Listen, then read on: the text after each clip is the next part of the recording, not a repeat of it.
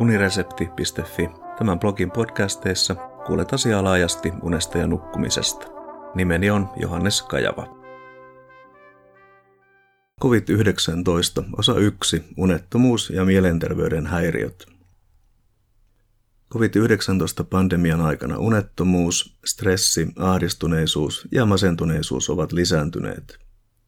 COVID-19-pandemia levisi nopeasti eri puolille maailmaa.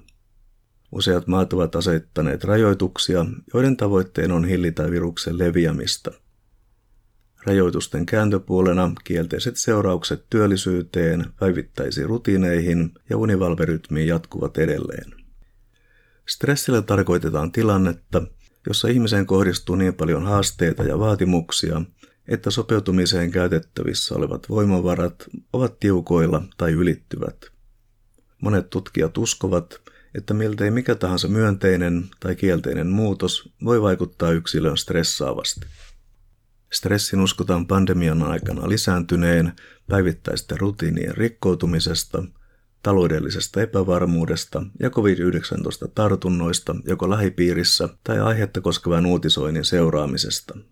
Yhtenä neuvona onkin vähentää uutisten seuraamista, sillä tilannepäivityksiä ilmestyy varsin tiheästi. Pandemian alkuvaiheessa havaittiin unettomuutta koskevien internetpohjaisten hakujen määrän lisääntyminen, mikä viitannee pandemian laukaisemiin unettomuusoireisiin.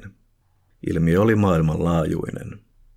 Yhdysvalloissa unettomuuden käyttäminen hakusanana lisääntyi 58 prosenttia vuoden 2025 ensimmäisenä kuukautena, kun määrää verrattiin samoihin kuukausiin kolmelta edeltävältä vuodelta. Vuoden 2020 huhti- ja toukokuussa ero aiempiin oli selvin. Meaklin ynnä muut tarkastelivat eroja stressissä, ahdistuksessa ja masennuksessa henkilöillä, joilla oli joko pandemian jälkeisiä tai jo sitä edeltäviä unettomuuden oireita, tai käänteisesti ei merkkejä univaikeuksista, jotka olisivat tulkittavissa reaktiona pandemiaan. Tutkimus tehtiin nettipohjaisena kyselynä, josta levitettiin tietoa sosiaalisen median välityksellä. Vastaajia oli yli 3000 henkilöä 67 maasta. Heistä lähes 3000 vastaukset valikoituivat tutkimuksen materiaaliksi. Tulokset osoittivat, että henkilöt, joilla oli joko pandemiaa edeltäviä tai sen aikana kehittyneitä unettomuuden oireita, ovat kokeneet enemmän stressiä ja mielenterveyden oireista ahdistuneisuutta ja masentuneisuutta kuin he, joilla ei aiemmin ole ollut unettomuutta. Sama havainto koski kaikkia kyselyyn osallistuneita maita. Ryhmissä, joissa on pandemian myötä syntyneitä tai sitä edeltäviä unettomuuden oireita, raportoitiin itsemurha-ajatusten kasvusta. Erityisesti henkilöt, joilla oli aiemmin diagnosoitu mielenterveyshäiriö, ilmoittivat kyselyssä korkeammasta stressitasosta, ahdistuneisuudesta ja masennuksesta kuin ne, joilla ei ollut aikaisempaa diagnoosia. Hyvin nukkuminen voi siksi olla mielenterveyttä suojaava tekijä COVID-19-pandemian aikana. Vaikka pandemian voidaan olettaa olevan stressaava tapahtuma useimmille henkilöille, aiemmat tutkimukset ovat osoittaneet, että henkisesti kuormittavilla tapahtumilla on suurempi vaikutus unettomuudesta kärsiviin kuin hyvin nukkuviin.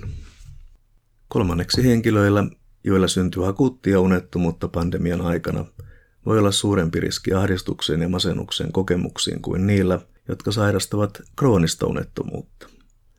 Mahdollinen selitys tähän on se, että akuutista unettomuudesta kärsivät eivät ole ehtineet kehittää taitoja oireiden kanssa selviytymiseen. Huonosti nukkuminen, varsinkin pitkäaikaisesti, voi heikentää stressinsietokykyä ja laskea mielialaa, niinpä huono uni voi ilmetä mielenterveysongelmina.